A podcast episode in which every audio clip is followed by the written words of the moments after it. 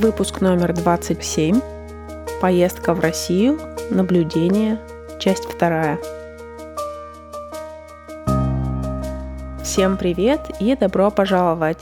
Это подкаст Next Level Russian.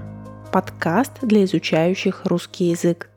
Здесь нет скучных правил и грамматики языка, но есть различные истории, рассказанные на русском языке с объяснениями некоторых непонятных слов – Прошу прощения за такое долгое ожидание. В одном из следующих выпусков я расскажу о том, как у меня дела, что происходит и что будет дальше. А сегодня я продолжу тему впечатлений после своей поездки в Россию. Я была в России в сентябре и после этого выпустила эпизод, в котором рассказывала о своих впечатлениях. Послушайте, если еще не слышали. Это выпуск номер 25. До этой поездки я не была в России почти два года. Что-то с тех пор изменилось, а что-то осталось прежним. Что-то очень привлекло мое внимание после длительного проживания за границей.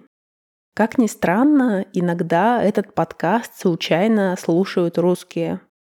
Так я получила один комментарий от слушательницы, которая живет в Москве. Она написала, что ей стало очень обидно, что на протяжении всего эпизода я не рассказала ничего хорошего про нашу страну. Это действительно так. Тот выпуск получился не очень позитивным, но, увы, такие в целом были мои впечатления от поездки. К сожалению, пандемия не пошла России на пользу. Поэтому сегодня я решила не заострять внимание на плохом, а рассказать о тех позитивных моментах, которые есть в России и на которые я обратила внимание во время своей поездки. Заострять внимание – это значит сфокусироваться на чем-то конкретном. Поехали!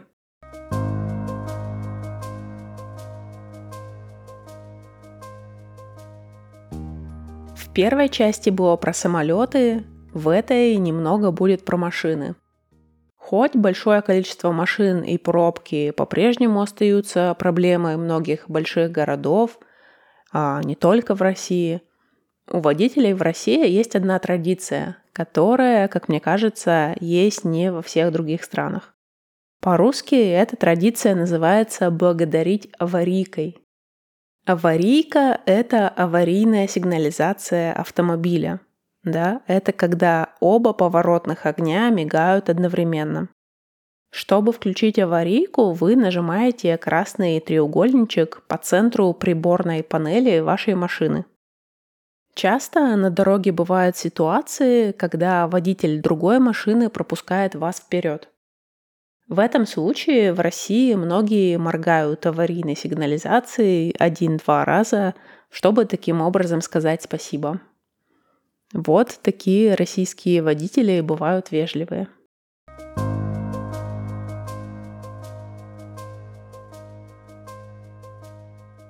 Следующее наблюдение. Россия очень продвинутая страна в плане мобильных банковских операций. Российский Тинькофф Банк реально самый лучший мобильный банк из всех существующих. Это я могу вам сказать как человек, у которого были банковские счета в Америке, в Дании и в России. В России банковские переводы можно делать по номеру телефона, а чаевые в ресторане можно оставлять, просканировав QR-код. Банки предлагают различные тарифы с разными опциями кэшбэка, что, например, полностью отсутствует в Дании. В то же время, по моим личным ощущениям, безналичная и бесконтактная оплата в магазинах развита гораздо сильнее, чем в США, где очень многие до сих пор платят за товары наличкой. Наличка или кэш – это сленг для описания обычных бумажных денег. А слово кэшбэк – это то же самое, что оно значит по-английски кэшбэк – Просто в русском языке не придумали свой собственный аналог а, этого явления. Поэтому, да, кэшбэк — это то же самое, что и кэшбэк в вашем языке, скорее всего.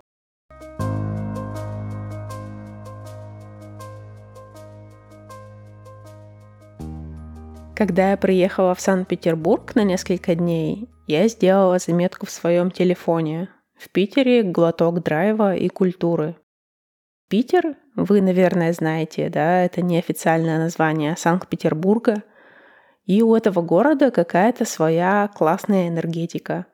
Там столько всего происходит, и там просто классно быть. Просто гулять в центре вместе с тысячами других людей, смотреть по сторонам, наслаждаться всей этой атмосферой. Мне всегда радостно просто находиться там, и это не передать словами, там нужно просто побывать вживую.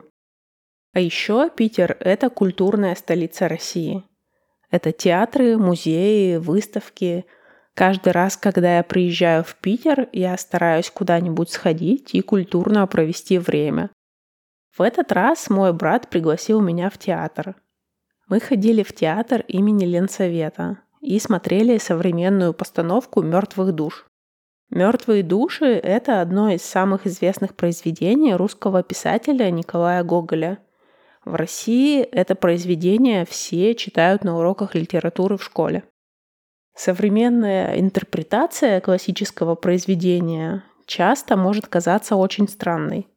Такое оно современное искусство — но всегда, даже когда ничего не понятно, мне очень нравится это смотреть, потому что это позволяет мне соприкоснуться с миром искусства и позволяет увидеть то, как мыслят творческие люди, как постановщик этой пьесы альтернативно трактует классический текст.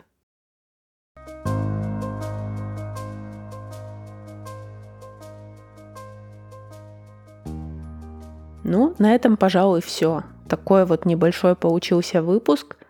Конечно же, в России есть гораздо больше положительных моментов и хороших вещей, и люди там хорошие, и еще можно было бы рассказать очень много хорошего про Россию.